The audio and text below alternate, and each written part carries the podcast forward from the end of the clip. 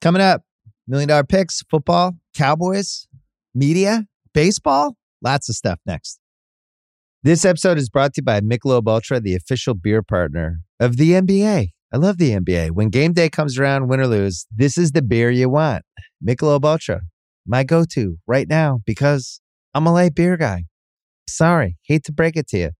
You know, I'll mess around with some other ones, but for the most part, really ever since college, I've been a light beer guy. Michelob Ultra. Not only does it taste great, 95 calories, crisp and refreshing. Put it in your fridge. Watch how people just grab it. All of a sudden, they're gone. I also like Michelob Ultra because they're getting fans closer to the game right now than ever before with exclusive NBA prizes and experiences like signed memorabilia and courtside seats. Enter for your chance to win at michelobultra.com slash courtside LDA 21 and up. This episode is brought to you by Dunkin'. I love Dunkin'. Dunkin' just dropped a new kind of energy. They call it sparked energy. I mean, they have peach sunshine. I'm a huge peach guy. Like peach with drinks, I feel like is one of the most underrated drink combo kind of starter things that we have. Well, in this case, these are delicious. They're packed with caffeine and vitamins and minerals that give me the energy I need to get through the day. And a medium's $3 now through March 19th. So drop by and get sparked by Dunkin'. Sparked energy drinks are fruit flavored, contain 0% fruit juice. Beverages contain caffeine from caffeine and guarana. Participation may vary. Limited time offer. Terms apply. We're also brought to you by the Ringer Podcast Network. I'm on a bunch of pop culture podcasts this week. Did a rewatchables on Monday night. We did Black Hat. Also was on the Big Picture. We did a big Denzel Washington movie draft. I got way too competitive. And then on Wednesday night, Amanda Dobbins and I on the Prestige TV podcast, we broke down the first two episodes of season three of the morning show, the most ridiculous show on television. Not just this year, but every year it's on. It's it just wins the title automatically. If they had a ridiculous show category at the Emmys, they wouldn't even have any of their nominees. I mean, maybe Winning Time would get nominated. I don't know, but uh, Morning Show just clears it out. What a batshit crazy ridiculous show! Wow, it's really like they created podcasting so we could just break down the morning show. That's really, I think, the real reason behind podcasting in general. Coming up on this podcast, million dollar picks and a little Vikes Eagles at the top. And then editor at large at The Ringer, Bryan Curtis, who is also a giant Cowboys fan, comes on and talk about the Cowboys. Could this be the year? Keep saying that, but could this be the year? And we talk some NFL stuff. We talk some some sports media stuff. We talked about documentaries and uh, just all the stuff that happens when Bryan Curtis comes on. Oh, we talked about Joe Buck and, and Troy Aikman as well, who have hit a really interesting milestone as a combo. So that happened. And then Kevin Hench, my buddy, uh, the Red Sox fired their GM today, and we couldn't resist spending 20 minutes recapping one of the four year, uh, oddest, strangest four year runs the Red Sox have ever had. And we're still in the middle of it. And I still don't understand why Mookie Betts isn't on the team, but also like man, since the 2018 World Series, the Red Sox have just been a hot dumpster fire. And I say that knowing that they almost made the World Series two years ago. But when you look at everything that happened, wow. So Hench comes on and talk about that. It is all next. First, our friends from Pearl Jam.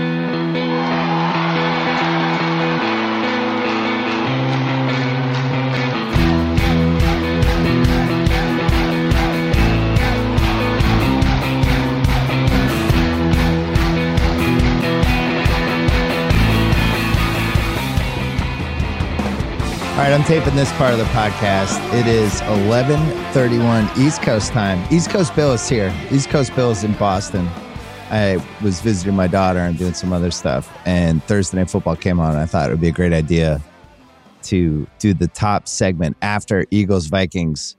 East Coast Bill fell asleep at halftime. It was, a, it was a new record for me. I guess I'm old. I have another birthday coming up this week. Uh, this is why I live on the West Coast because I talk about sports for a living. And East Coast Bill gets gets a little sleepy when the game is is kind of boring and plodding along. So uh, East Coast Bill missed some time, had to catch up, had to do a little rewind. Fortunately, there's so many commercials, I was able to still watch anything. But the Eagles beat the Vikings. They're now two and zero on the season, and I would say it's an uninspiring two and zero. They probably shouldn't have covered against the Pats. They could have lost. This game, they win, they don't cover. I guess on the good side, the DeAndre Swift, they traded like a 15th round pick in 2038 for him. And um, this little way they put together their offense where they load up on wide receivers, they hit the jackpot with with Hurts, and then they just say, you know what, you know what we're gonna do?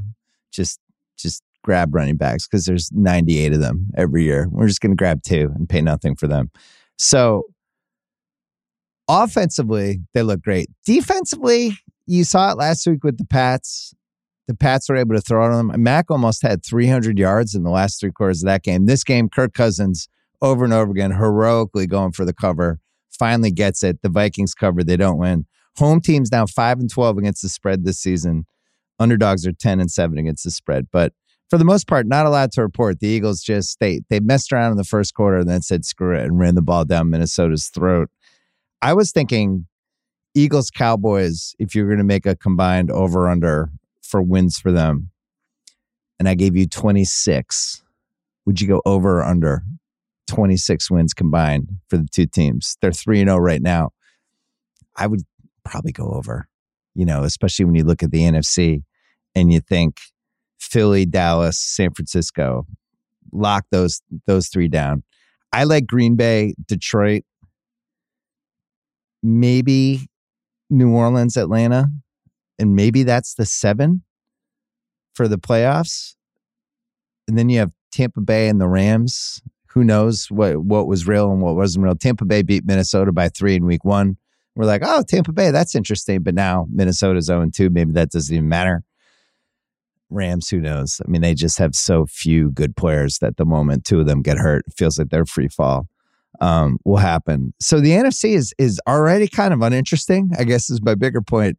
Um, it unless the Giants can rally, and who knows after the forty nothing uh, debacle last week, they're playing Arizona this week, so they looked out of that. But for the most part, it seems like three good teams, maybe the Packers, maybe the Lions, maybe the Saints, and then we're to have uh, a really bad seven seed.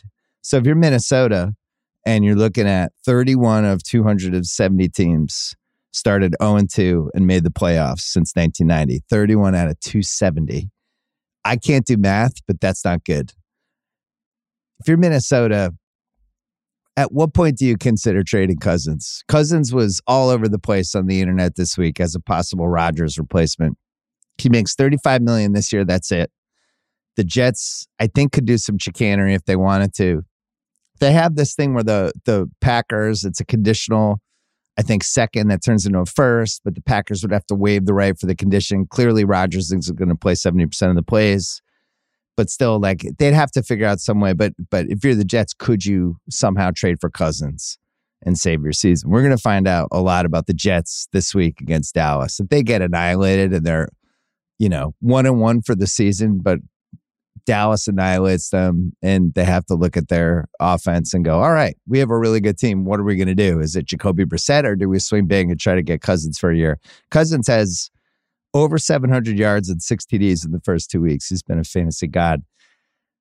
I don't know how that plays out. I wish it was like basketball where I could just put stuff in the trade machine and see if it's going to work. For some reason, we made football trades more complicated than, you know, basically anything on the earth.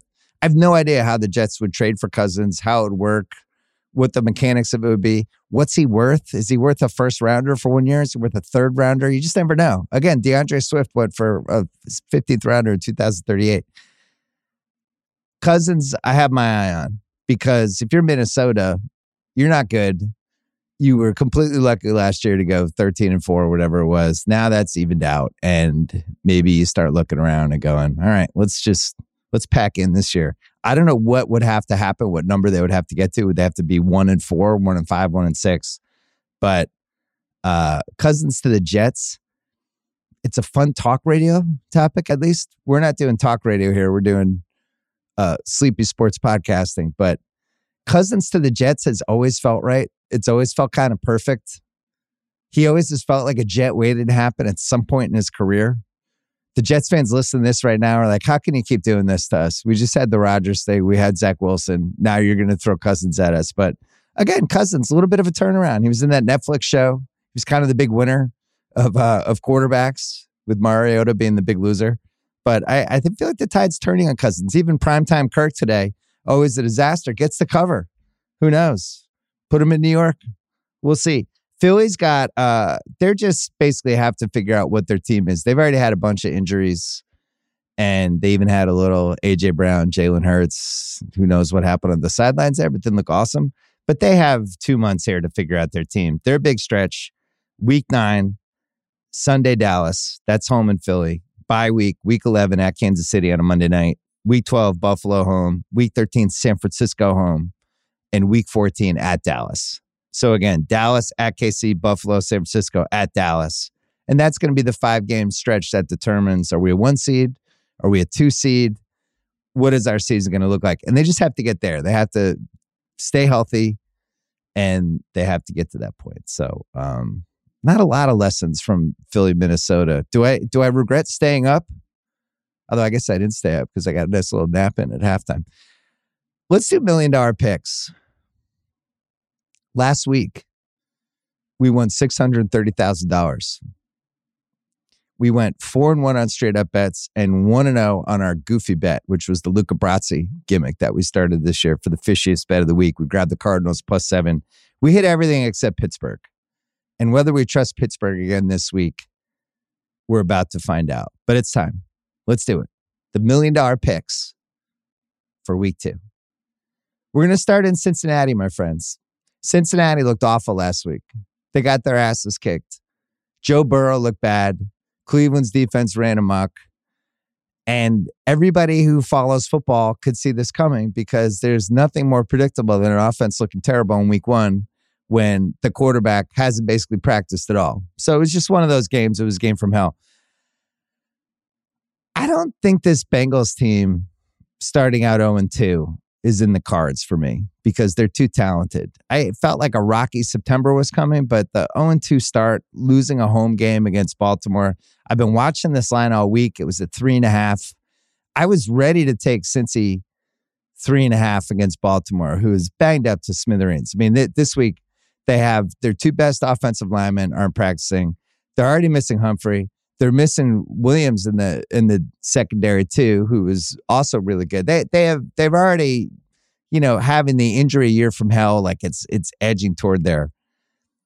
And for Cincinnati, the worry would be, well, their offense looked ter- looked terrible this week. You you you gotta see them play a decent week before you take them, right? I think their defense can do enough in this game with the banged up Baltimore offensive line. And I still like the Bengals defense. I thought they looked pretty good last week against the Browns. In general, great defensive coordinator, a lot of talent on that end. And this just feels like a don't ask the offense to do a lot kind of game. Let's let our defense win. Let's let our home field advantage win.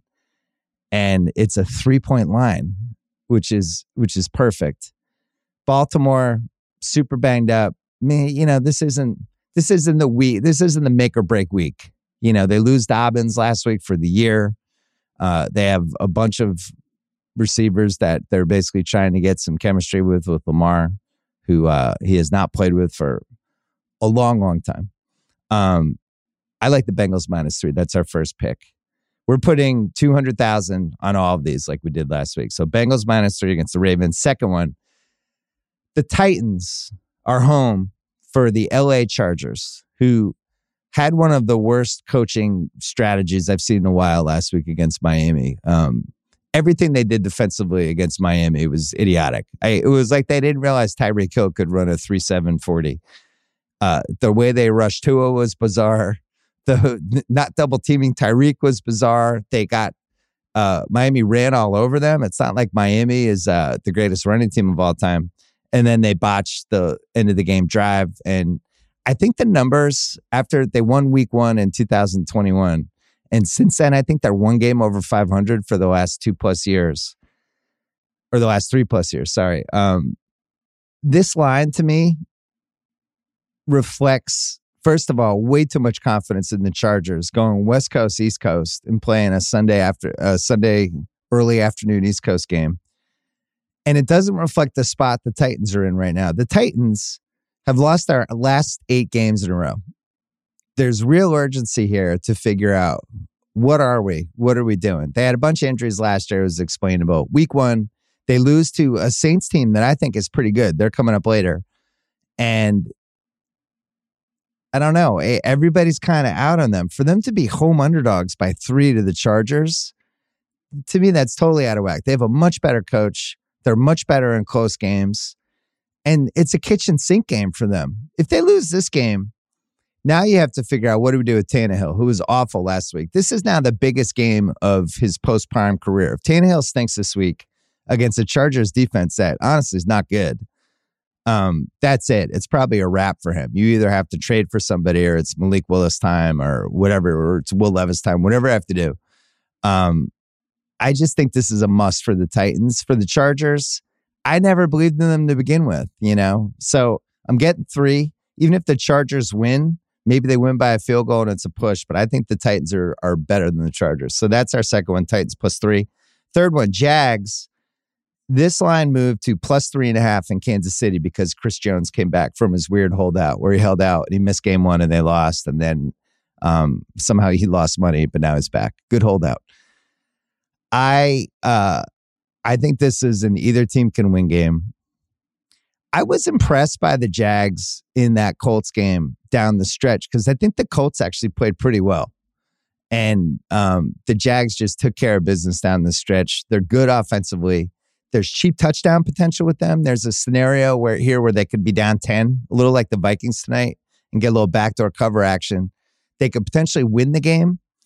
And um, and I don't think the home field advantage in KC matters that much. They played them last year in KC and they almost beat them. Mahomes, that was the game where Mahomes got hurt, but still, um, having had success with them uh, against them in the playoffs and going toe to toe with them, they're not going to be like, oh my God, we're playing the Chiefs. And I just don't believe in the Chiefs receivers at all. Kelce's going to play, but he's not 100%. And I think the Jags can keep it close and possibly win. So I'm going to grab the three and a half on that one. Jags plus three and a half. Another thing I love about that, everybody's on the Chiefs. All the money is on the Chiefs, like everything. Everyone's like Chiefs, Chiefs, Chiefs. No way they're going to go 2 and 0. Kelce's back. Jones is back. Here we go. Let's roll, baby. But I don't think it's the same Chiefs team as last year.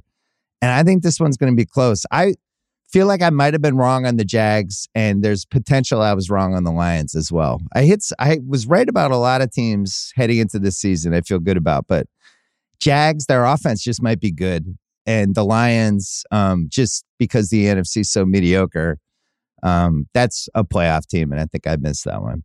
So anyway, Jags plus three and a half. That's our third bet. These are my favorite two. These next two, Saints in Carolina minus three. The Saints are good. They barely beat Tennessee last week, but I think Tennessee's good, and I think the Saints are good. And I mentioned this on Sunday's pod. That was a really physical game. Tennessee's defense did a nice job against New Orleans. It, ended up being like a 16 15 final, but I think the Saints, their offense is better than it showed last week. The Panthers, the big thing, like, first of all, that's like a 35 minute team. Last 25 minutes of the game, they fall apart. They lost Jaycee Horn. He has a hamstring. It looks like he's going on the IR. That was their best cornerback. So their defense, which was their pass rush and their secondary, is probably the key to their defense. Uh, so he's out. Great for the Saints.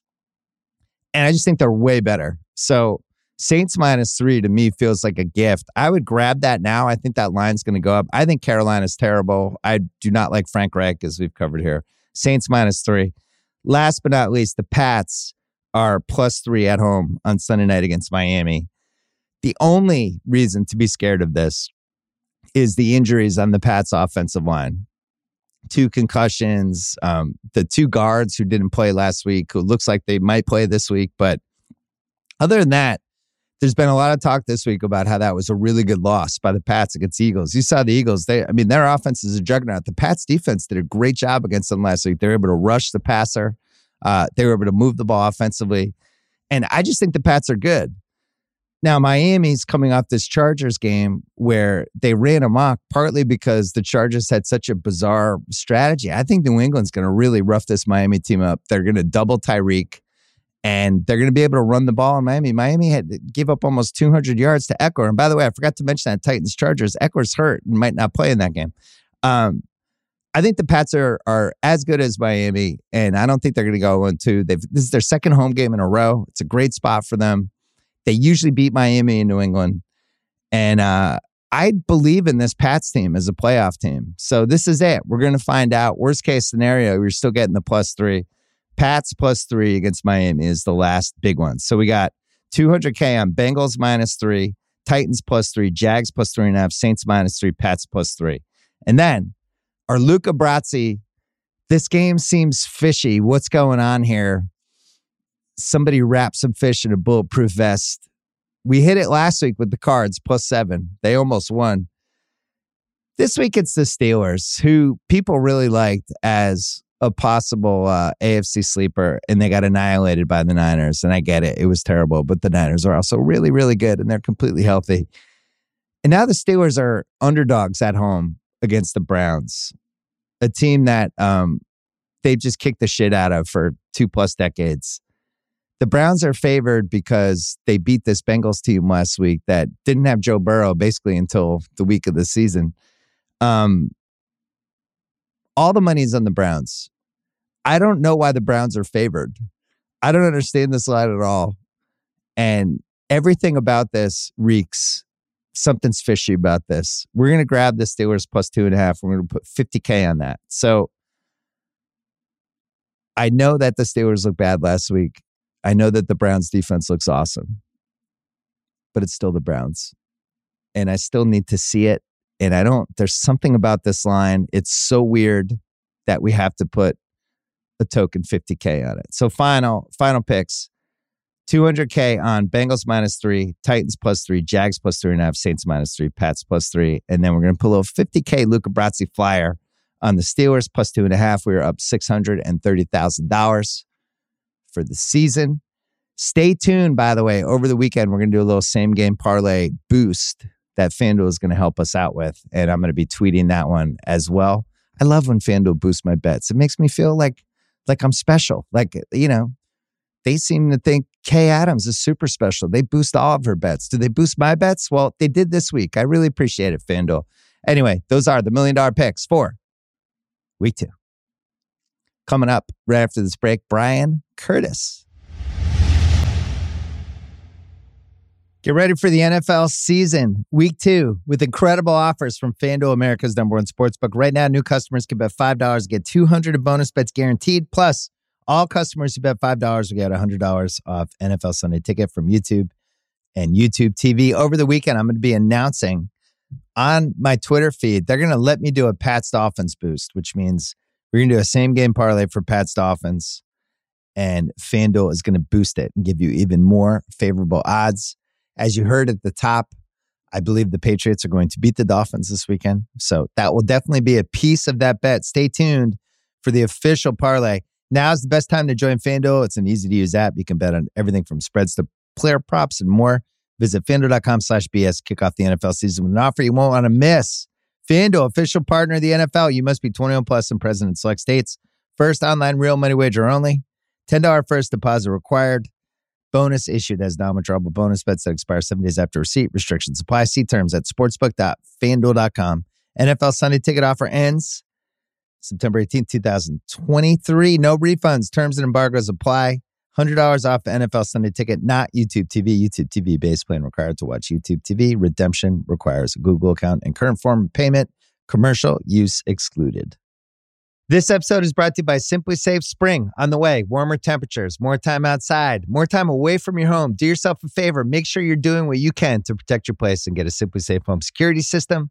Comprehensive protection for your whole home. A great way to keep you and your loved ones safe. What if you're going out for Easter for six hours? You don't think the burglars are going to figure that out? That y'all y'all packed up your car at like 11:30 on Easter and you drove off somewhere? Yeah, all they need is an hour. I'm not the only one singing SimpliSafe's praises. SimpliSafe named best home security system in 2024 by US News and World Report, recognized for the best customer service and home security by Newsweek. Protect your home today. I use SimpliSafe and love it. My listeners get a special 20% off any new SimpliSafe system when they sign up for Fast Protect monitoring just visit simplisafe.com slash BS. Don't wait. That is simplisafe.com slash BS. This episode is brought to you by Vrbo. You know, it is already stressful enough to deal with airports, delayed flights, bad weather. You want your actual where you're staying experience to be perfect, to be lights out. You don't want to have to worry about anything. When you book a vacation rental, you want to know exactly what you're paying ahead of time. The stress of getting hit with unexpected cleaning fees after your stay that can immediately cancel out all the great time you just spent unwinding. Thankfully, when you book with Vrbo, you can see the total price upfront. There are no unpleasant surprises, and the savings do not stop there, my friends. When you book with Vrbo, you earn 2% cash back toward your next vacation through the One Key Rewards program, letting your money do the work for you while you've got your feet up. So while other vacation rentals can feel like a roll of the dice, relax knowing you booked a Vrbo. Book your next private vacation rental in the Vrbo app. All right, the great Bryan Curtis is here. You can read him on theringer.com. You can hear him on the Press Box podcast. He is also a diehard Dallas Cowboys fan. It has never, ever, ever felt better, at least since the Emmitt era, than it does right now after week one for your America's team, the Dallas Cowboys. How are we feeling? Top five weekend for me, football wise. Because don't forget, Texas beat Alabama on Saturday night. Oh, So- right. So there was that high. And then Sunday felt like a bonus game, and then it's 40 to nothing. So I'm just walking around the house, kind of doing a Conor McGregor walk. My wife and kids were looking at me just like, what is wrong with you? They saw a side of you they never expected. What what conference is Texas in now? Are they in like the ACC? What I, I I don't have my scorecard handy. Which one So are they in? You'll appreciate this. Last year in the Big 12, Yeah. before they go to the SEC. So everybody's in conspiracy mode, conspiracy bill mode, if you will. Yeah. That the refs of the Big 12 are going to cost them a game as a parting gift. Oh, did that happen? What? We're only two We- games it- in. it- I haven't played a it conference hasn't game yet. happened yet. Okay. What? So what conference are you headed toward? The SEC. Oh, that makes perfect sense. Yeah, I guess. Sure. I was grew up in Fort Worth, thinking of Gainesville and Oxford, and Tuscaloosa. That's going to be a harder conference, though, from what I understand about college football.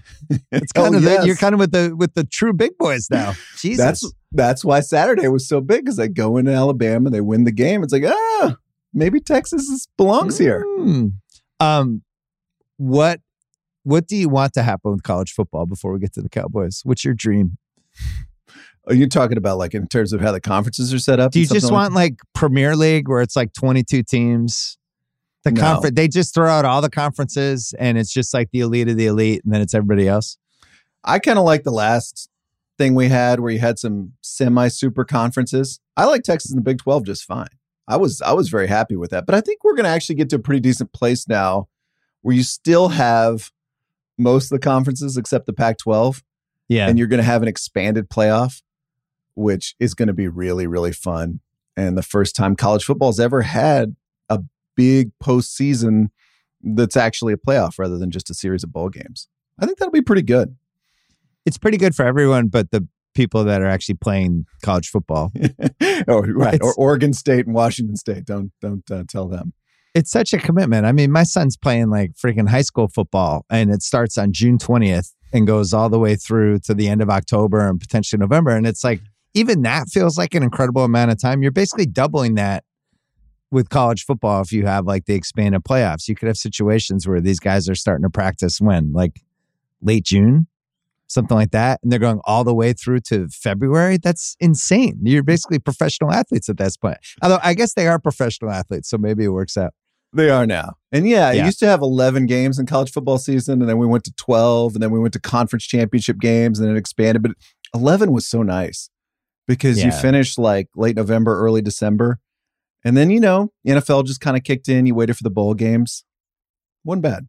You know who has it figured out? The NESCAC conference, Division Three. It's like nine nine football games, no playoffs. You show up, you start you start practicing at like the end of August, and by like November seventh, it's over. You're done. I was not That's aware it. of that. Yeah, it's great. That's where that's where football needs to go. Uh, your Cowboys. You know, Jerry, who we've all made fun of, and everyone has pointed out his lack of success really since the Barry Switzer Super Bowl season. And I I was the one I think who was comparing them to the Kardashians, where it's this famous family that everybody talks about, but nobody knows what the actual talent is. But yet they've landed all this talent And Parsons is, if he's not the best defensive player, is one of the best defensive players. This defense looked absolutely terrifying last week. There's enough offense to go around. And it's just hard to hard to pick nits with this team unless you could do the whole, well, we got to see Dak, look at his playoff record, or the McCarthy piece of it. But for the most part, it feels like there's, you know, I said this Sunday night, it feels like there's three really, really, really superb teams. I'm including Philly, and may, maybe they won't even get there. And then it's a major drop off. But I don't remember Dallas being in this spot before this early. I'll tell you what feels different for a Jerry built team is that Jerry loved famous football players who were often not the best football players. And like Joey Gall- the Joey Galloway, Alvin Harper, Zeke Elliott, right? Jaylon Smith. I mean, you know, we could go on. There would be these guys had these enormous profiles, but we're not actually great at their jobs anymore. This team, beyond Micah Parsons and Dak, who you mentioned, is built with Tony Pollard and Terence Steele, their right tackle, and Tyler Smith, the guy they drafted in the first round last year. It's they have really good safeties. It's just like a well-built football team. I thought they played free agency really well by getting Stephon Gilmore and Brandin Cooks for mid-round picks. These yeah. guys can are just good football players. So it just feels very, very different than other Cowboy teams, and that's what makes me think that they could be really good this year. It's one of those. It's just more fun when they're involved. Of course. You know, of course. the NBA has a few teams like that too. Like you can talk about, oh, it's so nice to have Milwaukee in there and stuff. But when it's like the Celtics and the Lakers and the Sixers, now we're bringing in 50 plus years of, of stuff in, in a bunch of cases. The thing with the Cowboys, like they were talking about this Giants Cowboys rivalry. You know, they played that up on the week one. And I did they, who is the Cowboys rival? Because I you could say it's the Giants, but you know, other than other than the LT era, like what were the great Cowboys Giants games? It was like they were never really good at the same times. And then, yes, I would say the Eagles, same thing. Like, mate, you'd go back to the 90s, but for the most part, I don't really feel like they overlap. Who do you consider the, the big Dallas rival? Well, I'd say the Eagles felt, at least during the regular season last year, like the one that was the nastiest. That yeah. felt like this is a huge game. I don't want to lose. I won't feel good about losing this under any circumstances. And then I think the other one is the 49ers, just because they've beaten them in the playoffs the last two years. And that feels like it's heated up a little bit again and was mm. really the true rival of the 80s and then later in the 90s. I agree with you. I think it's I think it's the Niners. I'm with you. Because they've had the most memorable games against the Niners. And the other one we got denied this week is Aaron Rodgers versus the Cowboys. I mean, that was an absolute murderer of the Cowboys year after year after year. You remember that one pass in the playoffs, year the Cowboys were the number one seed. Uh, not going to happen. That was supposed to be this week, prime, you know, prime game on CBS, but uh, we'll see. I want to talk about Rodgers night in one second, so hold that one. What if you had to guess how this Dallas season plays out from a media coverage, fan base hysteria, dominant storyline standpoint? It feels like they have a chance to swallow up this season if they, if they can keep it going like they did. Yeah, especially because the Jets content feels like it's about to tail off. That's gone. Yeah, we're done. We're done with the Jets. Mahomes isn't going to be that as fun as usual to watch because he doesn't have the same weapons. Miami's kind of interesting if if they can keep Tua on the field just because of how much fun they are, but it feels like it's a Dallas San Francisco collision coming. I accidentally turned on Greeny yesterday, Bill, when I was driving around the car. Was he hosting his own show or no? He was actually on. So that was oh, the first was. surprise amazing. And he's reading had, these you emails. had a one in nine chance of hearing him host his own show. I can't believe it.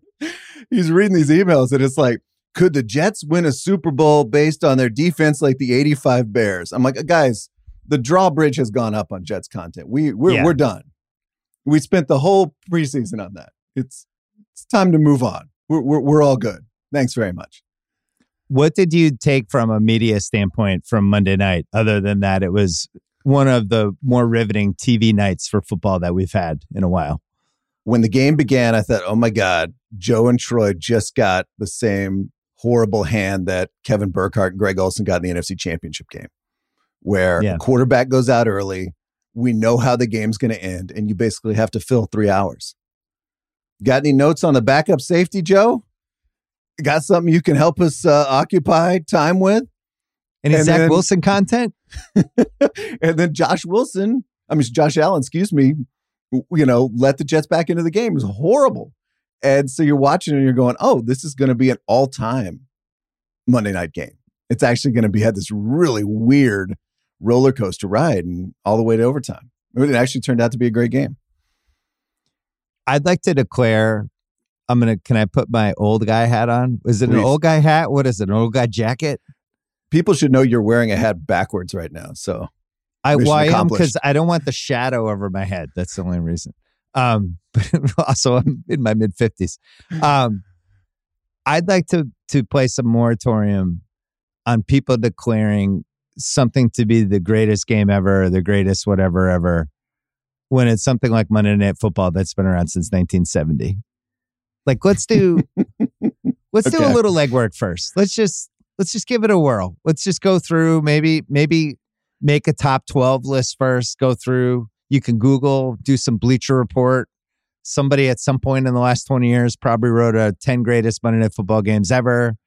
Figure out which ones add, and then really try to put it in some context. Because I'm positive we've had some awesome games. I mean, one of the great ones was the DeSean Jackson when he dropped the ball at the one yard line, which was the greatest moment in fantasy football history and gambling history, where it wasn't ended up not being a touchdown, and that turned into a whole thing. But I mean, there's just every year there's a great one. There was the the Dan Marino fake spike. Just got just going through like we could go through every year. We'd find something fun. The Vinatieri when when uh the I think it was the Jets or the Colts, whoever they were playing, left the field and Vinatieri ran in the two point for the cover. We've every year there's one awesome Monday Night Football game. This turned out to be the awesome one this year. But I, uh, old guy Bill wants everybody to stop stuff like that.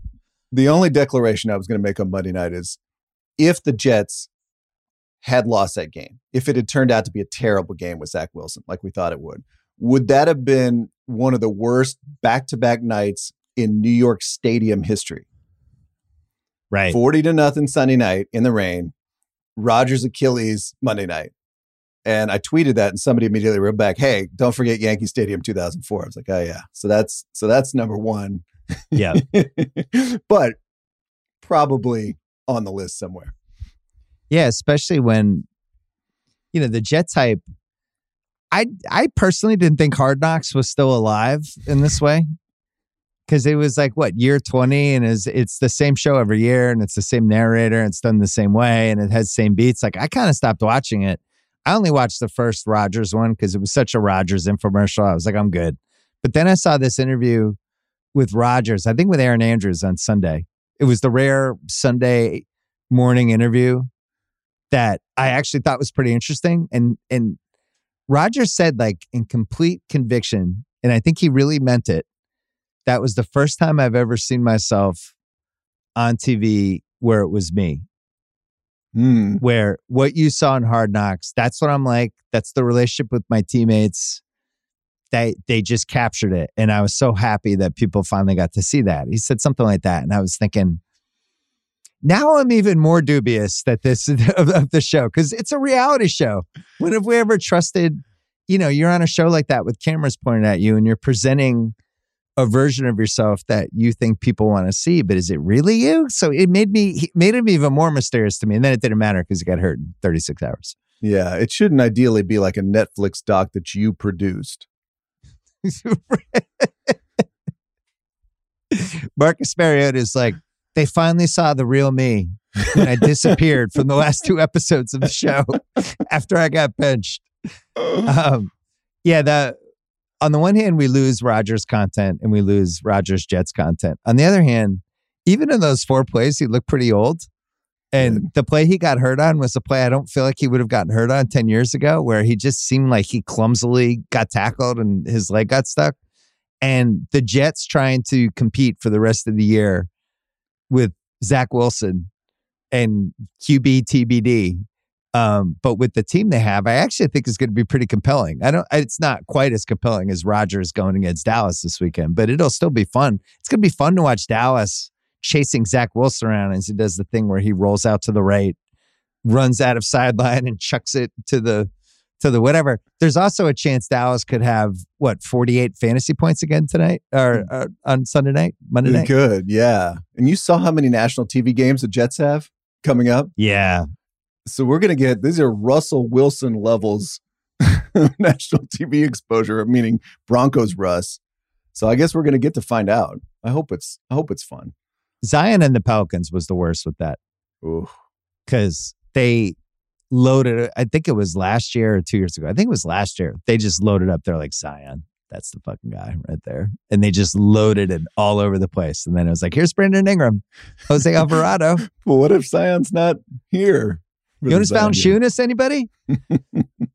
what other uh, NFL storylines stood out to you from a from a media uh, watcher standpoint? Can I tell you my favorite thing we do NFL week one? Yeah. Overreaction Monday. So all of us in podcast world, sports writing world, we don't do hot takes.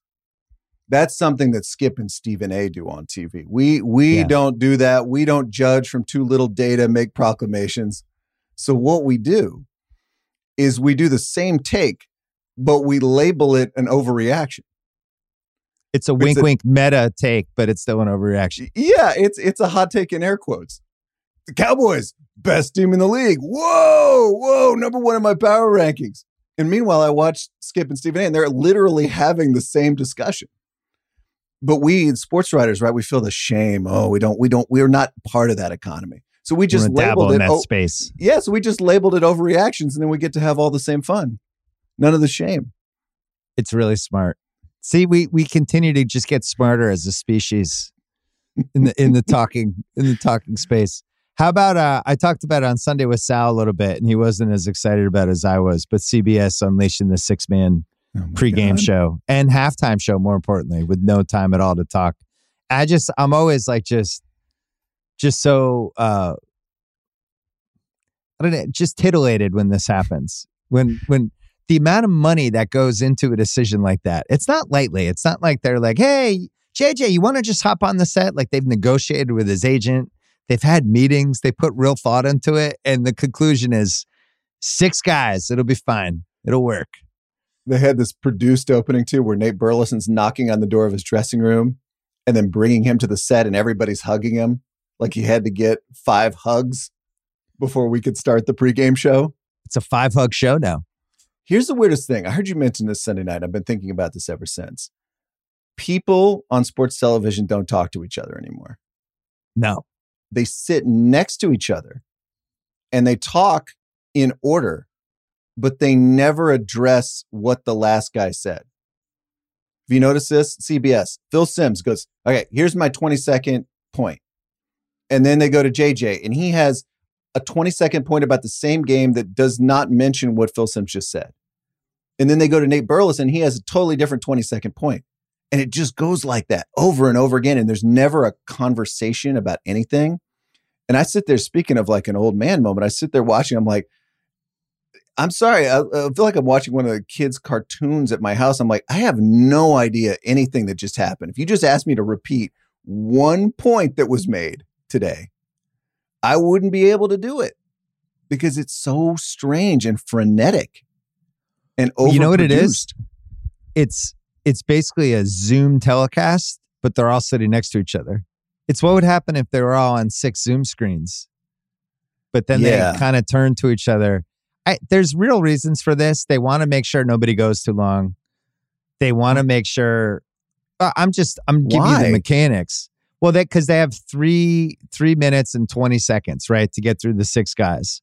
So it's like we're gonna go in order. We're gonna go around, and everyone will have their twenty second point, and then the next guy will go. We won't have the host be like, "And JJ, what do you think?" And they somehow think this is gonna work. But what's crazy, and we always say this, is everyone points to the Barkley Show, and they're like, "Man, the Barkley Show, greatest studio show ever." And then nobody emulates the Barkley Show. Like, why don't you emulate the one show? Well, you can't emulate it. You they have Barkley. No, you actually can emulate it. Have have really smart conversations with people that uh that are good at talking. First take is probably the closest now to doing this, even though those are like three and a half minute monologues back and forth. But they'll never have more than three or four people on that show. Like they get it. You know, it's it should be three, it should be four max. I don't know why we care about it, but you know, like it's fun for us. Like we did that Wise Guys FanDuel show, and it's four people, and we feel like there's an opportunity to maybe gain a little bit of audience because some of these pregame shows they're so, you know, they they've just kind of punted on the conversations that people want. So who knows? Maybe maybe it's impossible, but the Barkley show makes me think it's not impossible. Well, I think I'm not sure there was ever a golden age of the pregame show as long as you and I have been watching TV. I don't remember Irv Cross being like, let me take five minutes here to talk with Phyllis George about West Coast offense. But I think when we live in a world of podcasts and you're now used to people having actual human interactions Yeah. and talking about stuff, and I'm not even talking about analytics and all that stuff, but just like actually hashing something out for more playing than, off playing off the other person, which is what- how human beings interact. Weirdly, and not coming in with like a script that you're going to Yeah. read because all this stuff is very scripted. Did you watch, by the way, the NBC pregame show on Thursday night before the Chiefs Lions game?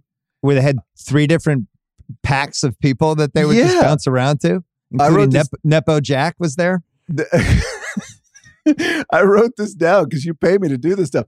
Nine people, nine NBC commentators in the first 25 minutes. Wow, had wow, that might nine be a people. record. Like we got to the like Mike Florio, Matt Berry tier. I was like, oh, oh, oh, there's one more. It's Tirico with with Roger Goodell. And you're just like, why do we need three sets and nine people and all this? Why don't we just talk about a couple pick a couple of things? Plenty to talk. And this is this the thing is this is not a halftime show. This is an hour long pregame show. Yeah, So what is the excuse for everybody giving one soundbite, then we whip it over to the other desk? they oh, also love the standing stuff on the field, Love which it. always just makes me uncomfortable. But I think because I've had to do those in the past, there's nothing worse. You don't know.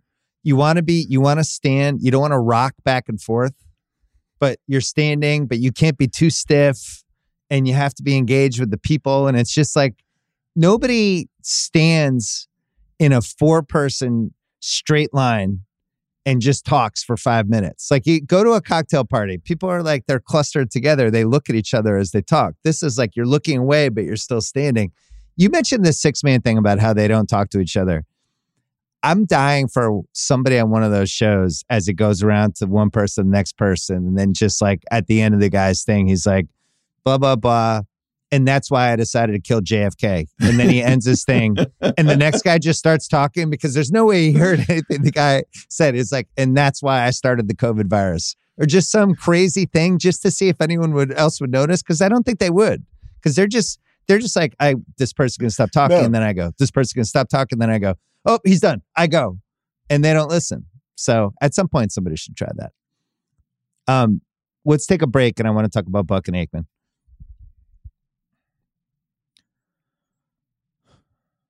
All right, so you did a big piece about Buck and Aikman, who have kind of stumbled into Madden and Summerall status unexpectedly. There was a time when I've talked about this before. I, I just didn't feel like Aikman was that good. I think the Romo thing reinvigorated him in all kinds of ways, and you know, in some ways, it was fitting that at the uh, this Rodgers game, which was pretty incredible, that those were the announcers, and then we had the Mannings and the Manning cast, and it was just like we had all the A teams all over the place. Um, you spent some time with them for that piece. What was your big takeaway? Can we first just pause on the number that they have been together for 22 years, which seems crazy. And that's longer than John Madden and Pat Summerall were together. That that was stunning. I did when you put that together. I was like, oh my god, because it's felt like Madden and Summerall together for hundred years. It's like, how is that possible? And I look back, it's like Friends was still on TV when Joe and Troy started calling games together. Wow. It, it's just, it's just mind blowing. So there's that. I think it's interesting when you mention about Aikman because the knock on him early on was, well, he just doesn't have a big opinion about anything. He's not digging in on anything. But I think the thing that changed was announcing got really nice in the NFL over the last 20 years. Hmm. Everybody stopped calling out players and coaches. Everybody stopped being mean like they used to be in the 90s when you get the Bob Trumpy game. You're like, oh, he's about to light somebody up. he Here we really go. was. He was amazing. He was ready to go. He, he was. He was Even- frisky. Even Collinsworth in those days, like he was, you know, he was headhunting from Yep. the broadcast booth. Everybody got really nice and nobody criticizes anymore. And I think what happened with Aikman is he stayed right here And then over the last five years, and I think you're exactly right, he got even a little more outspoken. There's that great Jimmy G moment when the Niners are playing the Rams in the NFC Championship game where he was like, oh, it's up to Jimmy G, unfortunately, now at the last drive when the Niners had the ball. Yeah. It's, and just by the fact that he didn't change his approach, he all of a sudden seemed like a way more honest guy because everybody else was trying to make you think the backup quarterback and the bottom third coach were these geniuses. Yeah. It's just like the whole way of the the in a way the NFL's talked about changed. And he really didn't change and I think that made him look better by comparison if that makes sense. And there's a little more bite to him. Like even you could feel it during the Zach Wilson the four quarters he played the other night. There was a couple times where Troy just couldn't hide his disgust at a decision, you know, and he's he's more willing to go with that that feeling now than he was somebody told me this. I don't even think I used it in the piece, but they said Troy is like genuinely disappointed by bad football. Mm. And the other thing that clicked on, besides Romo coming into broadcasting in 2017 and getting all this attention, was the next year Fox started doing those Thursday night games. And a lot of times the matchup was just terrible. And I felt you would turn it on, and Buck and Aikman would be sitting there for their little stand up at the beginning of the game, and they'd have this like smile on their face because they're like, this game's gonna suck. Yeah. And tonight we kind of have to do this like a celebrity roast. Like we just have to have fun because this game is not going to be entertaining. And I think that unlocks something in both of them too. Troy perhaps a little bit more so, but it just made it just made them feel more fun. And I think now if you look at all the NFL teams, they're kind of the fun team on Monday night. They're the team you're like, this is gonna this just broadcast is gonna be it's gonna have a little more looseness to it. It's gonna be a little more it's going to be a little sillier when appropriate. It's just it's just going to have that vibe to it more than the other ones. The Sunday night and Monday night games are the only ones that matter. You know, and, and Thursday night, I guess, but just like the having those guys do like a the 425 ET Fox game or whatever.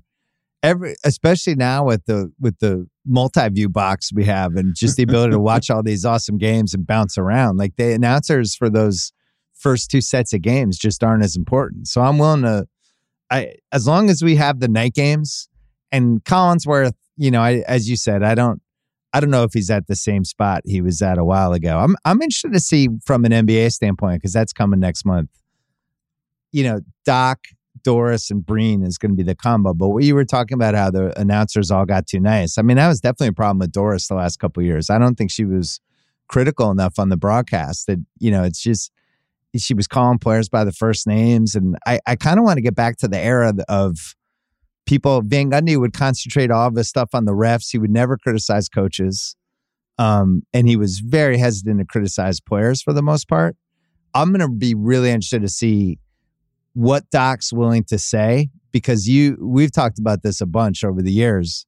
The guy who thinks he's coming back is always way more careful. But Doc came on my podcast in June after game five of the finals. He was fucking awesome. And he was laying stuff out and he was critical. And I was like, if he does that on TV, this will be the best we've had in a while. But there's something about where the NBA is now that I think they they want like the more positive stuff. And you can feel it in the pregame shows. Barkley's the only one who can really get away with what he gets away with. The incentives in broadcasting have totally changed. And I think we get distracted by this because of first take and shows like that. But it used to be that if you were calling games in the 80s and the 90s, the way you made your bones was to criticize your old colleagues. Yeah. Players and coaches. That's how you broke through. And that's, you know, post Howard Cosell, that was seen as the standard. Are you going to be able to get up there and be critical of people? And that's what people, by the way, got rewarded for. I mean, I think what happens, at least part of the explanation, is social media. And a lot of these announcers, they did that. They tried that on. Whoa. I got a ton of backlash from usually just fans of the team. It's not even really anything that makes sense. It's just like, I criticized the Celtics. Celtics fans got mad at me. I'm never making that mistake again. And right. they just realized it was a lot easier and a lot more comfortable just to be like, you know what? When in doubt, I'm just going to praise. I'm going to take that out. And and I just think the whole the whole economy of the broadcasting has changed.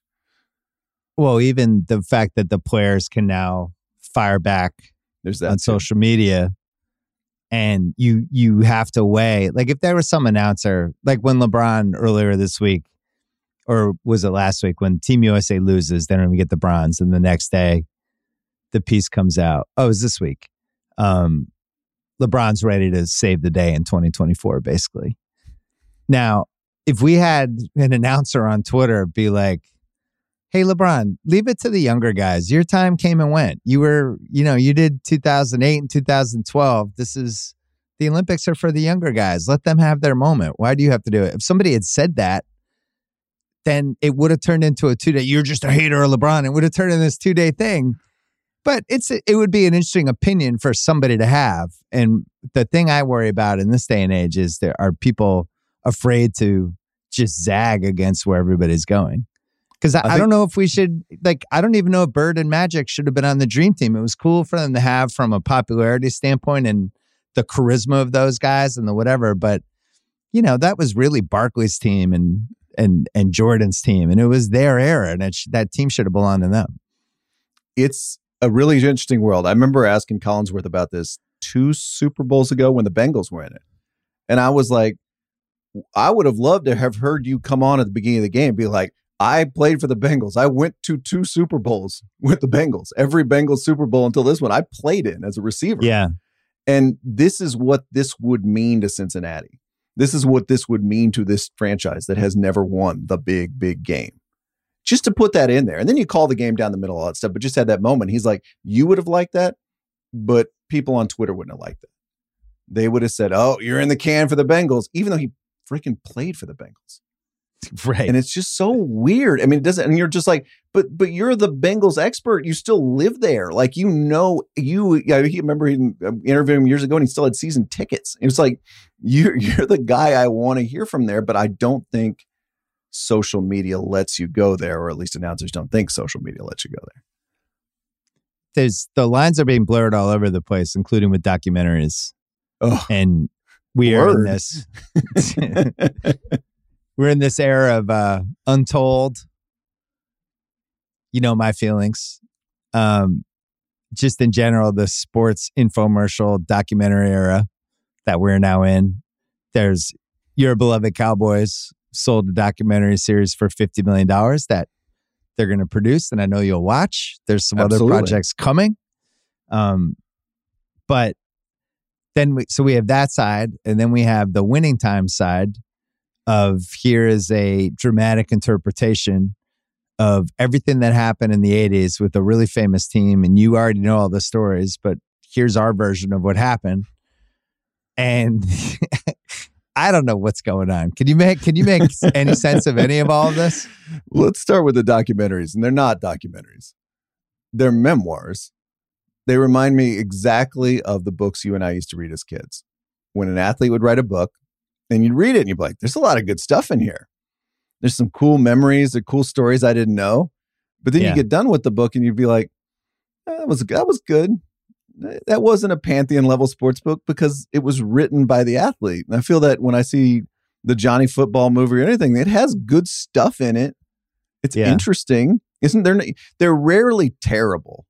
Maybe the Steph Curry one, but they're rarely they're rarely just like I don't want to watch this. I think there's been some truly terrible untold ones. I thought the Tim Donaghy thing was like actually aggressively terrible and irresponsible. And I thought yeah. the Manziel thing was just insane. Well, the first I thought the A and M stuff was like I was like when he was with him and Uncle Nate, and they're talking about yeah. you know all the money they made at A and M and concocting this thing about his family and all that stuff. I was like, okay, I'm into this. But then it took a total pass on the whole Browns era and all his behavior yeah. off the field and everything, and there clearly wasn't any engagement with that. It reminds no, me eh. of like you mentioned the books that we grew up reading, and I used like the autobiography analogy for the, where documentaries are going. That, but that's like exactly what it is. There were so many fun books in the '60s and '70s that you just read with an entire shaker of salt. Wilt had one of my favorite basketball books ever is Wilt's autobiography, where I think it's called not just another seven foot black millionaire who lives next door, and there's a picture of him with his goatee, and the book's incredible and has all these things in it and you're reading it and you're like, come on, well, like he's blaming everyone else for every single playoff loss. And he's talking, uh, he's just, it's just a bonkers book, but it's really fun to read. And, you know, if we end up there with documentaries, like where it's like, I know this guy's full of shit or this story's full of shit, but I'm still having a good time. I think, uh, I think that's that's fine, but I still value the journalism piece with these. So here's the weird part about that. You remember six months, eight months after The Last Dance came out, HBO did that two parter on Tiger Woods. Yes. And it was journalism, right? It was based on a book that you and I both really liked. It was totally unauthorized.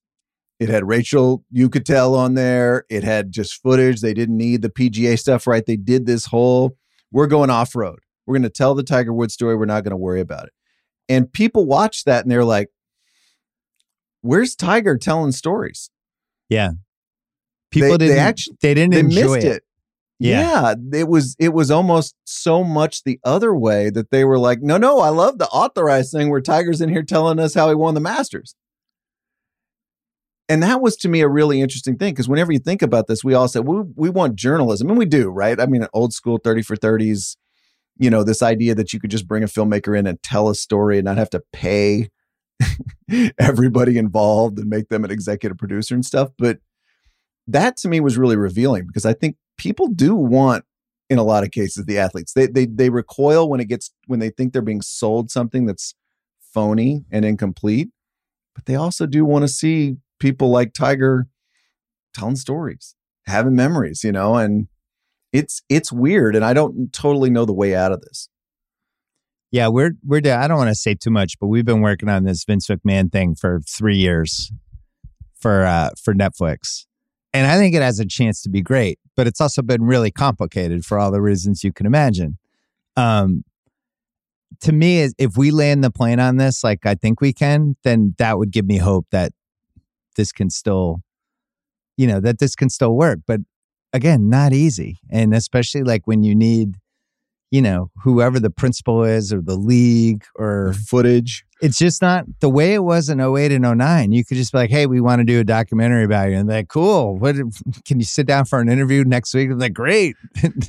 and that's how a lot of those 30 for 30s were done initially. Like I remember we couldn't get Iverson to do this Steve James one that we did about Iverson in Virginia. And he wasn't in it. And, you know, at that point it was still pretty early time for documentaries, but um or for the modern documentary, I should say. Um, and we were like, wow, we don't have Iverson. What does this mean? And it's like, well, Steve James, we have him and he'll figure it out. And he figured it out. And it turned out to be, you know, I think a solid documentary.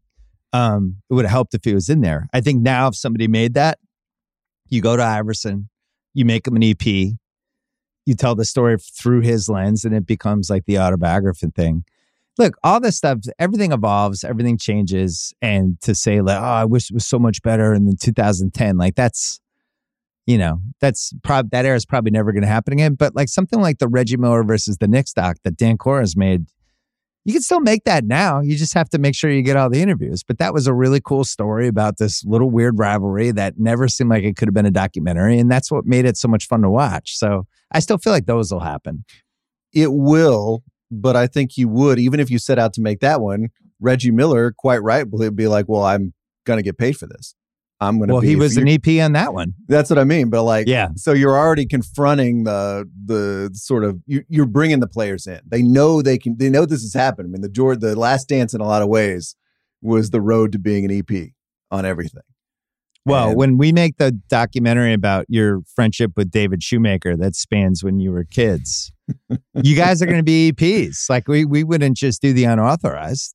Get we actually had a film crew shooting that. We've never used the never used never the used footage. The footage of you guys watching 1992 SummerSlam playing uh, um, uh, Royal Rumble on Super Nintendo. No. What I know you stopped watching Winning Time after season one, but um, I you know I, look, some people like it. The sh- I'll just say the show is not for me. It did make me wonder, um, and I, I think they they missed some things in season one that kind of were irrevocable, like the Jerry West character, for instance, um, presenting Larry Bird the way they did in season one, which I think has changed in season two. But just some things where you're just like, all right, I'm out. If they did a similar type show about the Dallas Cowboys, Ooh. where I have less history with the behind the scenes part of that, you know, the the Paul Westhead getting the job because of Jack McKinney's bike accident and then Pat Riley taking Paul West. Like I knew all this stuff. I know that Magic's gonna end up with Cookie. But there's some Cowboys, especially with a bigger team, that seems like that would be a more fun version of winning time. I don't know how you would do the football, but would that be your number one draft pick for a show like this, or would you pick something else? No, because you and I would switch places. And then I would be like, I knew all that. right. I've I read was- all three Skip Bayless books. I did. I was in high school when that stuff happened. You better believe I was listening to one billion hours of sports radio every day. Like I was, I was so. I remember reading the Jeff Pearlman Cowboys book, and I was just like, mm-hmm, mm-hmm, mm-hmm. I remember Mhm. that. I remember that. I remember all this stuff. So And you would like- you wouldn't be in on that show. It's weird, right? I mean, look, would that make a great? Was that a great subject for drama? Sure, it is. Just how Charles different- Haley, we'd have to go make Oh rated X for the Charles Haley scenes. Oh my god! And just the Michael Irvin, Troy Aikman, just how different those guys were. yeah. I mean, Jerry Jones, Jimmy Johnson. I mean, there's so much to it. Barry Switzer in season three, season four. When do we bring Barry in? As long as we don't do the Adam McKay thing where we have to stop and like self-referentially talk about Talk to the camera. Oh yeah. my god! No, no, no, no, no. I, that that was that was when winning time became tough for me because I was like, do we need to do this? This feels a little. Well, they the talked nose. about the Vince McMahon scripted thing that I think he ended up killing. And I don't know how that would have worked either. I think it's really tough when you have the history with the people. And what's interesting about winning time is I think the guy who plays Magic Johnson is actually as good as you could have ever hoped for a show like that. I And totally same agree. for Kareem. I think those I guys totally agree. Yeah. Yeah. And the stuff I didn't, and I got to say, I didn't know all the Paul Westhead stuff. Like that is, I knew Hmm. of it vaguely, but I didn't know the details of that and bike accident and all that stuff. So that, again, it's just purely putting me in another scene. I'm like, oh, that's that's different. It is one of those shows that I don't I don't totally know what the Venn diagram of the audience is for it. Hmm. because a lot of the people I know, like, are in my age group who would watch that show don't. But like Larry Wilmore loves it. But Larry Wilmore is also a Laker fan. Jeanie Buss tweeted about it recently. I'm like, you're the last person who should like this show. Why did you like? Yeah. Wait, she's on board now because wasn't she doing her own opposing project? Well, it already came out. But That's I think what I mean, but wa- wasn't Jay her Moore was on of- the. I think Jay Moore was on the show. Maybe that's what. Oh, because her whole thing was like, I'm we're doing this because of w- winning time, right? Winning time. That's not the authorized story. This is the authorized Lakers story. Yeah. I think I don't know what to tell you. here's the hard part about those shows, the winning time style show, is you're defending something that's between documentary and totally made up. So if you tell me, you know, Bill Simmons documentary about the Celtics, I understand that. You've told me Bill Simmons wrote a script about a basketball team in the 80s. Totally made up. I get that. It's going to be a movie, Okay. feature film. Now, if you tell me Bill Simmons is going to produce, is going to EP a show that's going to be very truthful about the Celtics, but also completely make some things up for narrative purposes. So it's going to be like mm-hmm. historical fiction. You're going to be like, how do I defend that? It's Yeah. just hard. And you and I have read, like, by the way, every movie that's about a historical figure is historical fiction. They're all made up. We don't, we didn't know what conversations Gandhi had, you know, in the Yeah. movie. they wrote those. But it's hard to tell people that and explain that to people. And I just think you start off, even if you didn't do the Jerry West part, even if you didn't do that, you just start off with something that's very, very hard to defend and explain. Well, we'll see. We'll see if it gets renewed. Um, anything else we need to cover before we go? Any, I think we got most takes? of it.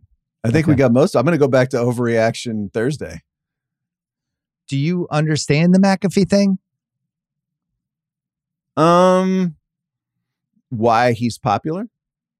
Why no, just uh, like how it makes sense for ESPN and will it work? I think on the one hand, and maybe you and I talked about this once upon a time. It is absolutely the right thing for them to do to go get the big stars in that space like that. Yeah. In the new world we live in, where people are going to watch linear television less. Yep. You want a thing that's more like a podcast, that's more like a YouTube show. On the other hand, you're sort of like, you know, putting yourself in a really and you're putting yourself in Pat McAfee's hands, right? Like it's I said this when when the Stephen A contract came down when this is you're essentially saying the talent is going to be running ESPN is going to have all this agency at ESPN that I don't need to tell you this, they never had before. Right. You kind of get to do what you want and say what you want. And that's a really interesting move for ESPN. It's not that many people that have that kind of power. It's probably like four or five if you put and Troy in there. Well, it's also But- perennially the the least valuable part of the schedule in the entire day for them. It was the part of the schedule that they always cared about the least and kind of buried the most stuff. But I would just say game day, putting him on game day on Saturday morning, it's a very, very profitable show for them. Yeah. and putting him on there keeps him he keeps him away from Fox's competing brand. Yep. Which is like the one way the Fox thing could get some traction. Yep. So you lock him in, you keep him on that show for the next 10 years. There's other he he's gonna do other things. I think I think the probably the question is what else does he do for you?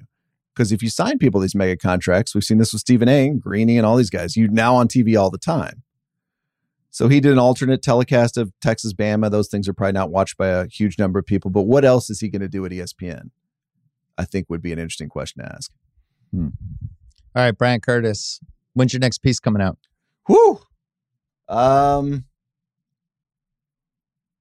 let me think about that. I got a All right. few things. I got a big thing in the works, but it's it's uh slowly the the plane's landing slowly. We're circling the runway. Getting there.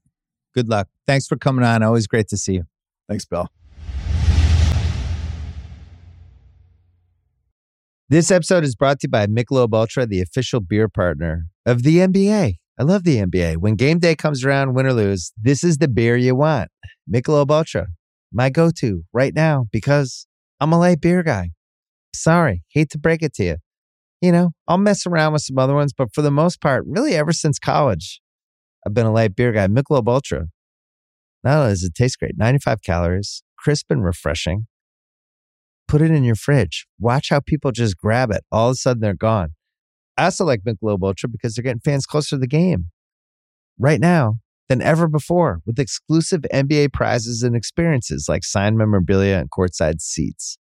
Enter for your chance to win at michelobultra.com slash courtside LDA 21 and up. This episode is brought to you by Michelob Ultra, the official beer partner of the NBA. I love the NBA. When game day comes around, win or lose, this is the beer you want.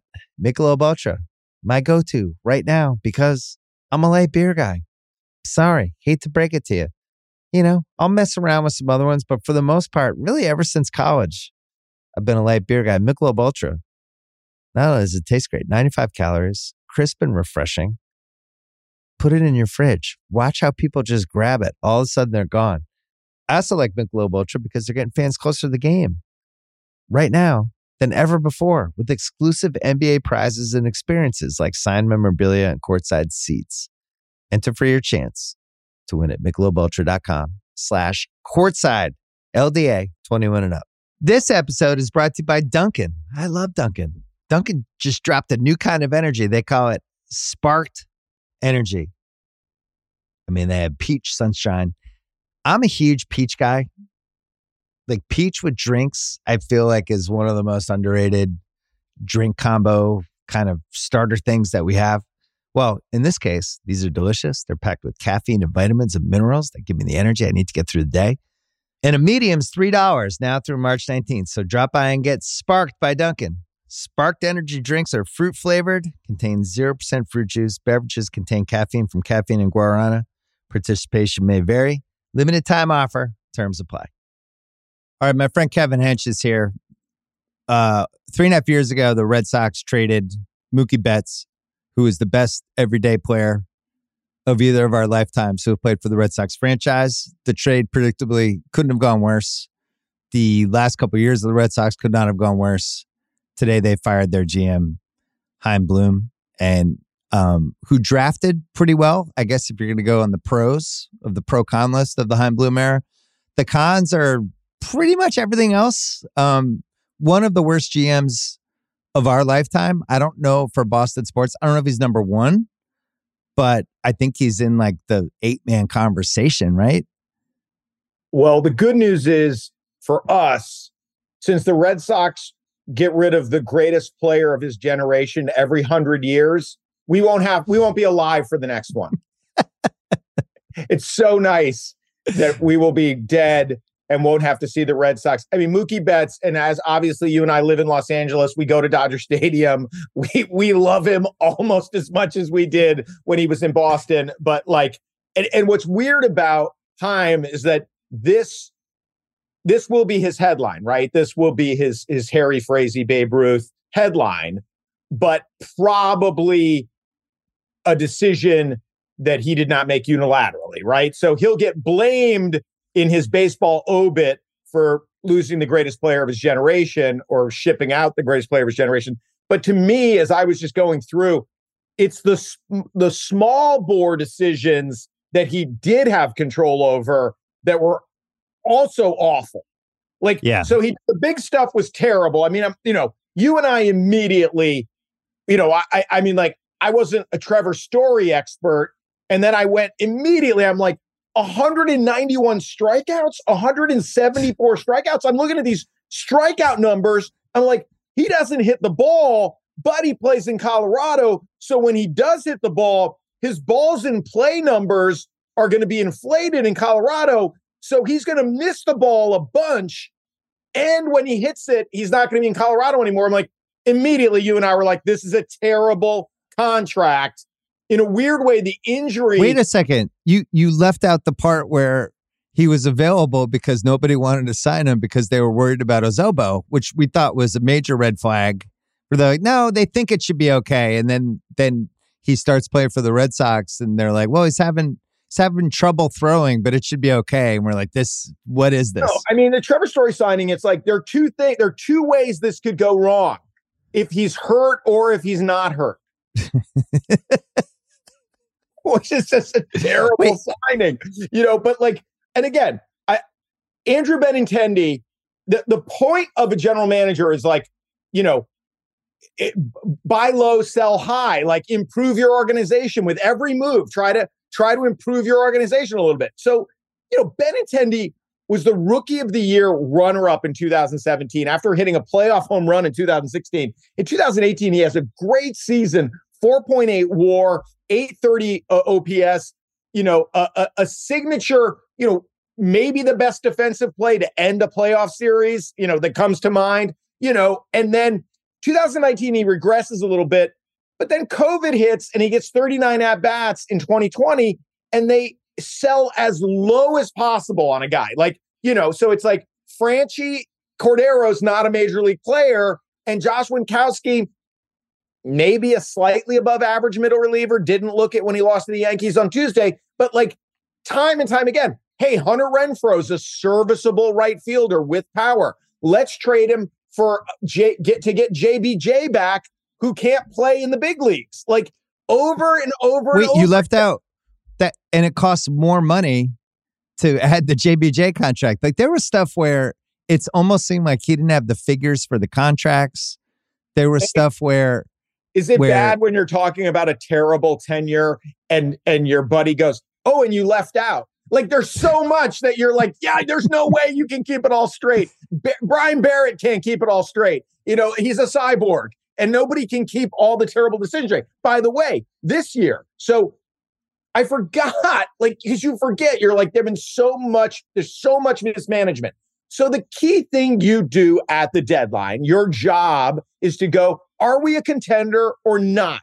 Because this there isn't a third answer. That's a binary thing for a general manager. And are you telling me that Lu- Lucas Giolito had value, but James Paxton had no value at the deadline? You know, it's like, no, he just did nothing. Like he didn't come to work. He didn't do anything, which is not an option. You either look at your roster and go, we could win the World Series this year, and then you trade Marcelo Mayer. Or you go, right. we're not going to win the World Series, and you trade James Paxton. So this thing of like, I'm just not going to go to work. I'm not going to like. Did you roll calls? Did you? What were the offers for James Paxton? There's no. So we get nothing for Paxton a, a year after getting nothing for JD Martinez at the deadline, and it's like you can't keep getting nothing at the deadline. And now we have an organization that can't catch the ball, can't pitch, can't run the bases. Like we're kind of a fun slow pitch softball team. Like we're kind of fun uh, uh, hitting the ball, but like it is, it, it's just in disarray. And like, you know, look, you talk about drafting, and obviously you and I have a lot invested in Marcelo Mayer, which which we which we we chose him o- over Volpe in our in our in our, in our AO keeper in our, league in our league of dorks. And you know, the fact is he just hit 189 in double A and his career trajectory right now is worse than Jeter Downs's was at the same age. Like, so obviously, I hope Marcelo gets healthy. I hope he's actually a shortstop. I hope, you know, but, you know, when, so, so as a GM, you make these decisions based on whatever your process is, and then you get graded on how did that turn out. I mean, Jeter Downs 2019 minor league season in no way suggested this guy will not be a major leaguer. You know, but that's what you get graded on. Like if you look at the numbers, you're like, that does look like a, a good guy to have in your organization. And then it just didn't work out. So time and time again, Bloom made decisions based on, you know, his however, whatever his process is. And it's just like bad, bad over and over again. Um, you know, I mean, obviously like even like Schwarber, like we were like, we loved what he did. And it's like, are we, are we trying? And so it feels like, and I mean, I think you're obviously more wired into everything than I am, but like, you know, did ownership want a fall guy be, so they could just pay more attention to their soccer team? Like it's, it's very, it's very confusing and very sad because we, we, we are not in good shape for the near future you left out a bunch of stuff, including two straight trade deadlines where they basically the trade deadline deadline came and went and they were like, well, you know, we kind of want to just see how it played out, which is exactly what you don't want to do in a trade deadline. As you said, it's it's path A or path B. It's not let's limp along and hope right. this works. It's, so it's an N- NBA team trying to get the eight seed. Like right, you no. left out last year. They just threw away the first base position they just decided they the easiest position to get offense from where it's like the worst case scenario just put a terrible defensive player there and maybe he'll hit but then you'll lose some runs on defense or go the other way and put an awesome defensive player. And they just put players who were terrible offensively and defensively there and just tossed the position away. The mookie betts trade um, which I I know they're going to end up pinning it on him. I, I was talking about on Twitter that he was Chaim Harvey Oswald. That was how it's going to play out. Or it's going to be like, he's the lone gunman. He was the one that did it. They're going to manage. But, they're going to manage to pin it on Terry Francona. they're they're trying to figure out how to do that. He was managing another team, but um, he still made the trade. He was the one that still decided to back off from that uh, Dodgers reliever who had some sort of arm issue. He throws one every game I've been to. He threw like one on one. Um, but the trade itself was bad. The decision not to extend Bogaerts and wait a year and then his price doubled and then he leaves, that was bad. The spending money on Story and Sale is I don't know who to blame on that, but he's got to get at least partial blame on that. But they paid all this money for two injured guys that adds up to what you could pay Mookie Betts. Like just right there, fundamentally is a disaster. No, it's so it's astonishing. So if they, you know, if the parents said, okay, you can make these decisions, but if you're going to make one of these decisions, you have to check with us first. You have to come to the adults to make the big boy table. And then you go, okay, he was hamstrung on these organization changing decisions, but you know, crush it on the Moneyball decisions, crush it on the small decisions. You know, Ta- Tampa Bay ray it up a little bit for us, and like you look at the roster. I mean, by the way, this, is with Duran maybe being a major leaguer. Like we actually got an exciting piece of, of news this year, but like there are so few guys on that roster to build around. It's just, it's a mess. And obviously your job is to make it not a mess. I understand if you were brought in to get rid of that David Price contract. I, I know it was not an Dombrowski you know, sailed off into the sunset and and left a, a difficult job. But man, he did not do it well. We approved of the Rafael Devers contract just because there's no way you could have a big market team in Boston and not keep any player you develop. So they kind of had to do it. But the irony of it is, you know, with the Mookie Betts thing, the thing that drove us crazy was they used this analysis of comparing him to these other baseball players who hit their 30s and made a lot of money and then their careers went down. And our whole argument the entire time, and it was even on this podcast, was you can't compare Mookie to other baseball players. He's one of the great athletes in any professional sport. He can play multiple defensive positions. He is the best base runner I've ever seen in my life. And um, he cares about his body. He takes care of himself. I don't feel like there's a better bet for somebody to keep playing well into their mid 30s. So they let him go. And then Devers fits the classic profile of corner infielder. Um, there's a chance he'll put on weight as he gets older. His defense wasn't good to begin with. Like there's he, the breadcrumbs lead toward, and I still defend the signing. I'm glad they did it. But if you were going to get scared of a signing, that was the one to be scared of breadcrumbs is a good metaphor because it's definitely going to be carbohydrates that doesn't happy. I mean, that guy's going to get he's going to get huge. He already has no range. I mean, he he's he's a butcher defensively, and yeah, the the eight fifty OPS is not going to be worth it fast. Like uh, it, it that that I agree with you 100. percent Like you had to sign somebody, but of of all the the metrics, like although that bogey contract does look horrendous now, the yeah. You know, good, good congratulations. But it, but it wouldn't look it wouldn't look horrendous if it was the eighty five million dollar extension or whatever was realistic. Um. Yeah. So so. I thought I was depressed before I came on. You're reminding me of other things to be depressed about, like, oh, Hench, it's way worse than you you remember. You left out three other things. Yeah. Uh, no, no, the the the Raffy thing is you know that we're we're, we're going to be oddly hamstrung, which he'll probably pull when he gets really overweight. Um, yeah, it's it's not good. What can we what can we point to anything good Bloom well, did? Wait, so just to to illustrate for the listeners how bad this got, there was a series last year. Well, Dal Dalbec, who was you know one of the all time catastrophes last year, and there was a series where they played him, and we were on our text thread wondering if Cora was playing him as a fuck you to management for not doing anything about first base. And he was like, Watch this. I'm going to play Dalbec in the biggest series of the season. I have a vague memory of this because some of the stuff I got blocked out, but that's that's how dark it got on the text threads is like, is well, the manager trying to show up the front put, office? He put Bobby at shortstop. Like that, we're really like, you want to see how threadbare we are here. Yeah. Uh, in the in the bigs. Um, so I mean, I guess having a fall guy and dropping the axe, you know, I he didn't do a good job. And in in in a tough business, you deserve to lose your job when you do a bad job. But it's really hard to know how much autonomy he had on the big decisions.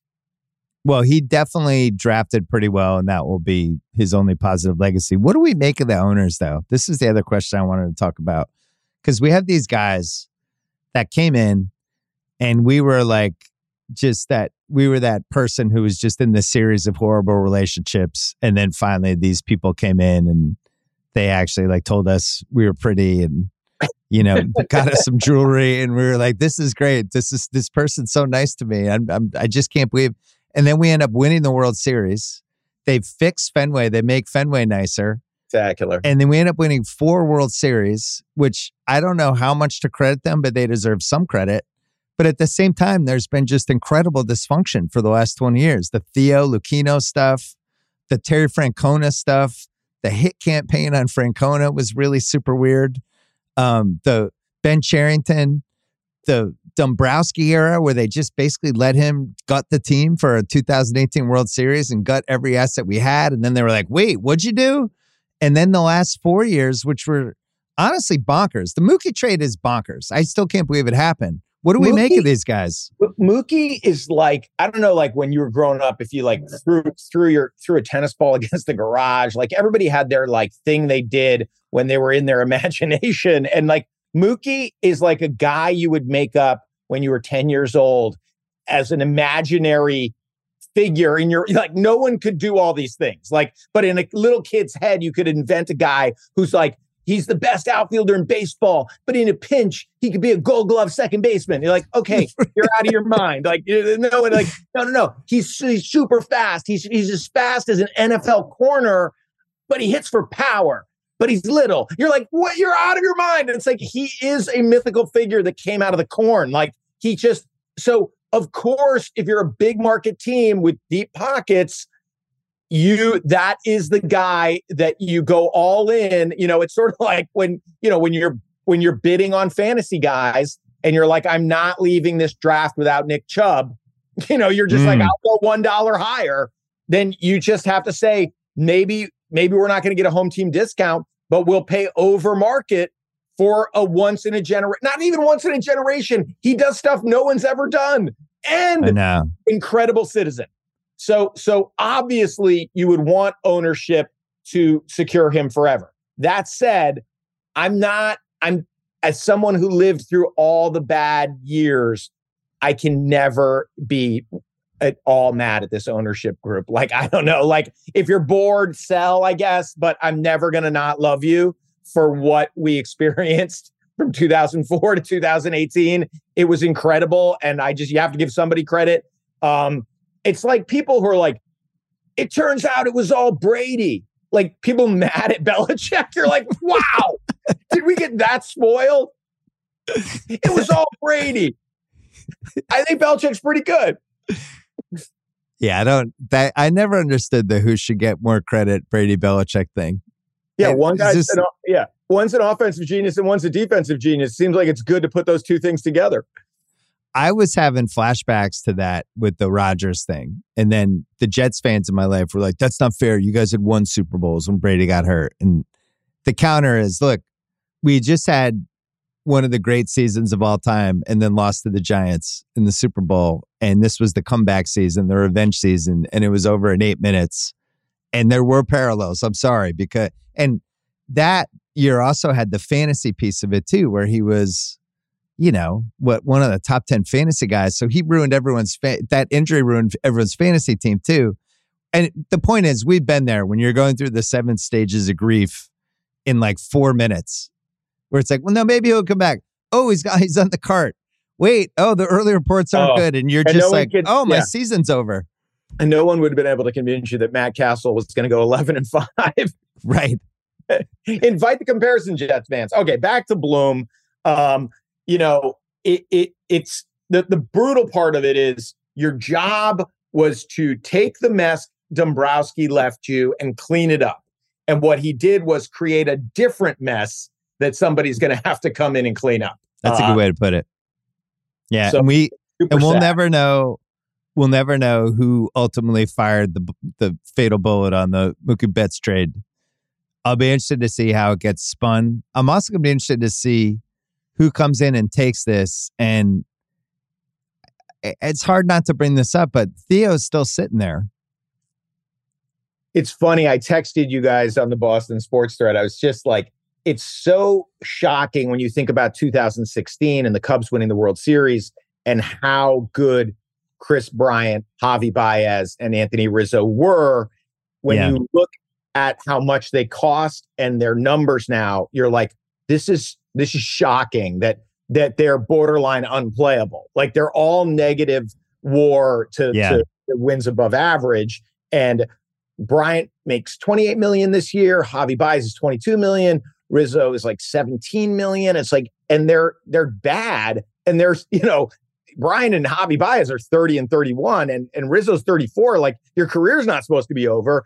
So I get the gun shy for the bogey, you know, the, the that those contracts. And bogey's going to slow down and get thicker and not be able to play shortstop and not, you know, have any value at a, at a corner position. But I Mookie, I just think anybody that watched him knew he was transcendent. Like he was just different. You couldn't, you really couldn't I love how I asked you about Theo, and you're still so traumatized by the Mookie. You somehow you took it from the Cubs back to Mookie.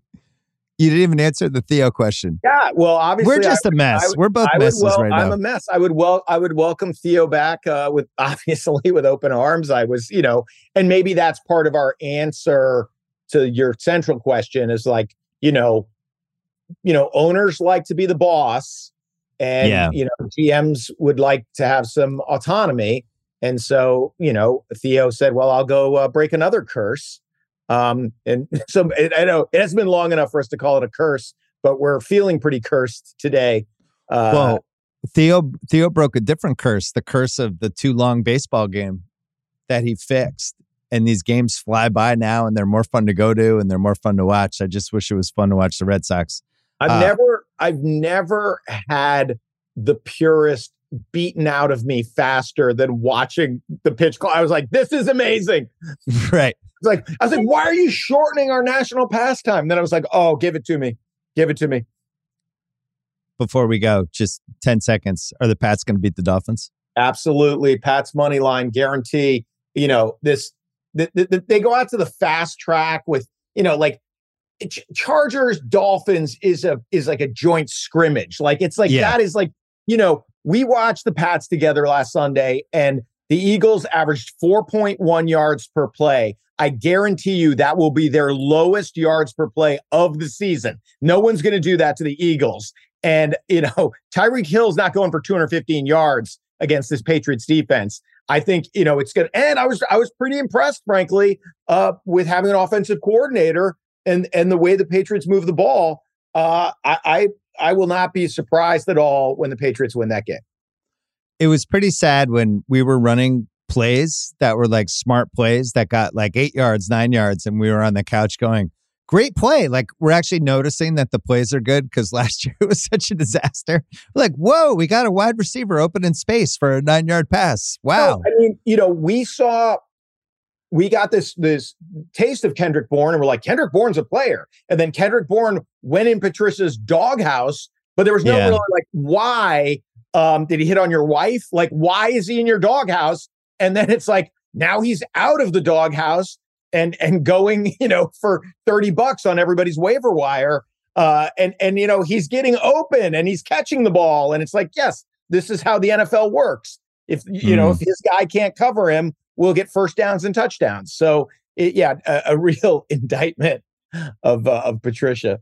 Yeah, we're both optimistic about the Pats. I think people think I'm doing it as a bit, and uh, I'm I'm actually not. I was really impressed by them last week. They see Mac Jones threw Mac Jones almost threw for 300 yards in the last three quarters of that game. The defense was legitimately good, and I was impressed. But, but I mean, by far the best two way performance of any AFC East team in Week One.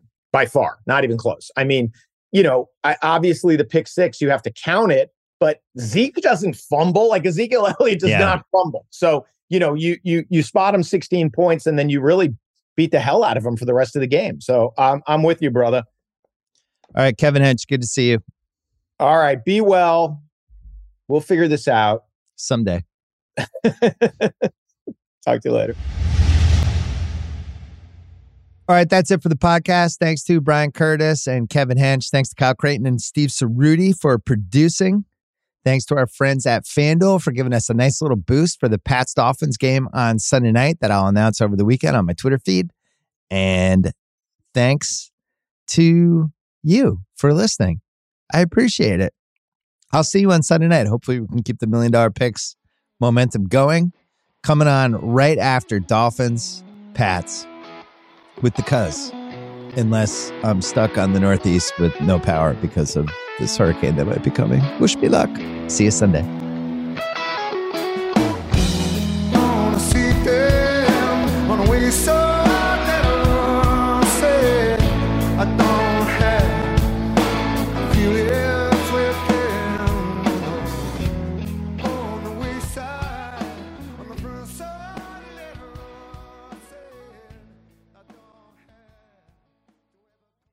Must be 21 plus and present in select states. FanDuel is offering online sports wagering in Kansas under an agreement with Kansas Star Casino LLC. Gambling problem? Call 1-800-GAMBLER or visit FanDuel.com slash RG. In Colorado, Iowa, Michigan, New Jersey, Ohio, Pennsylvania, Illinois, Tennessee, and Virginia, you can call 1-800-NEXT-STEP or text NEXT STEP to 53342 in Arizona. Call 1-888-789-777 or visit ccpg.org slash chat in Connecticut.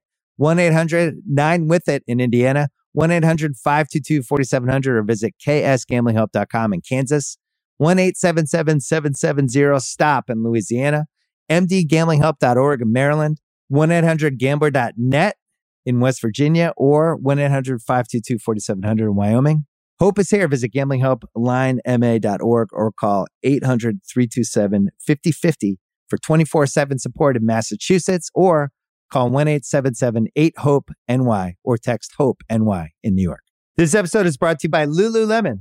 Guys, if you're ready for a new pair of pants, try one of Lululemon's ABC pants. They're made to make you look and feel good. And there's lots of different styles to choose from. My favorite, because I walk around LA every day, I like the joggers. I'm not jogging, I'm just walking fast. But if you're working out, I would try them out. And if you want something a little sleek, maybe business like, maybe try the ABC Slim Fit trouser. But I am a joggers guy.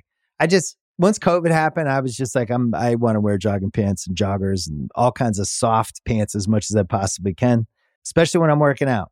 Ultra comfortable and versatile. ABC pants are really in a league of their own. Buy a pair right now at lululemon.com.